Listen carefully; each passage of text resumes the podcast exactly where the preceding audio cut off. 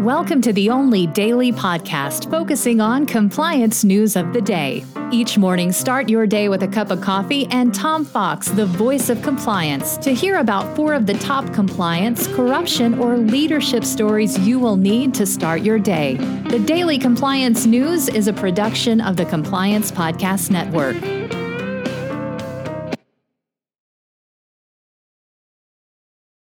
The Daily Compliance News for April 17, 2021, the Triple Agent Edition.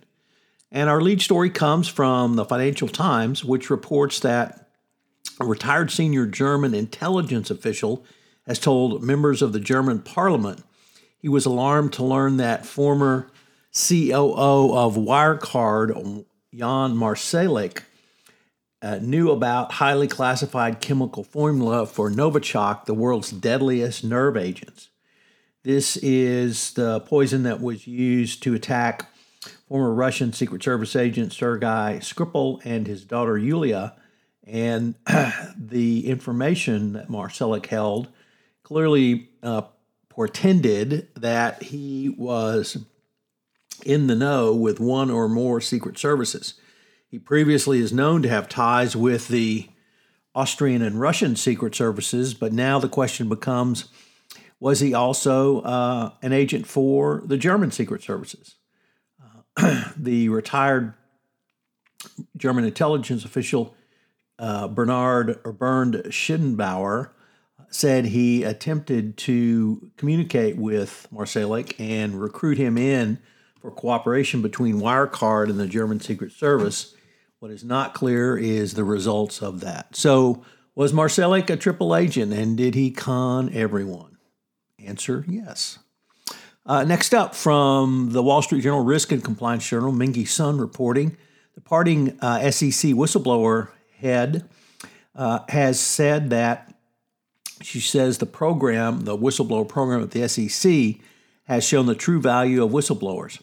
One thing I hope the program has accomplished is that whistleblowing has become more accepted as the fabric of normalcy. I think uh, her work and the SEC's work certainly have been extraordinarily helpful for that. She, of course, um, her departure came immediately after the death of Bernie Madoff, which was one of the biggest, probably the 20th, first century's biggest disasters for the SEC, um, where Harry Markopolos blew the whistle and the SEC completely dropped the ball and let uh, Madoff con them that nothing was going on.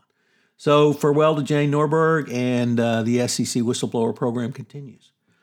the Wall Street Journal asks Can the bond giant PIMCO change its toxic culture? For years, Pacific Investment Management Company, or PIMCO, wore its cutthroat reputation as a badge of honor. Ambitious people flocked to the trading floor uh, and endured sharp elbows, long hours, and fickle management decisions for dazzling paydays. The uh, firm's ethos began to shift in 2014 when a star investor left, and the question becomes now can they overhaul their toxic culture? And indeed, uh, even if you have a major payout, are you willing to put up with all of that? So it's going to be interesting to see if PIMCO can change its culture story comes from the Financial Times.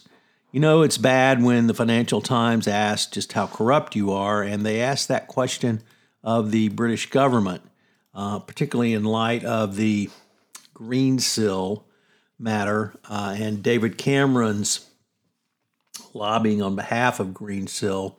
While the FT believes the SFO, the Serious Fraud Office, uh, record is good at uh, chasing corrupt businesses, they also believe that corruption is living, acting, breathing in plain sight with British politics. So perhaps it's politics as usual in Britain.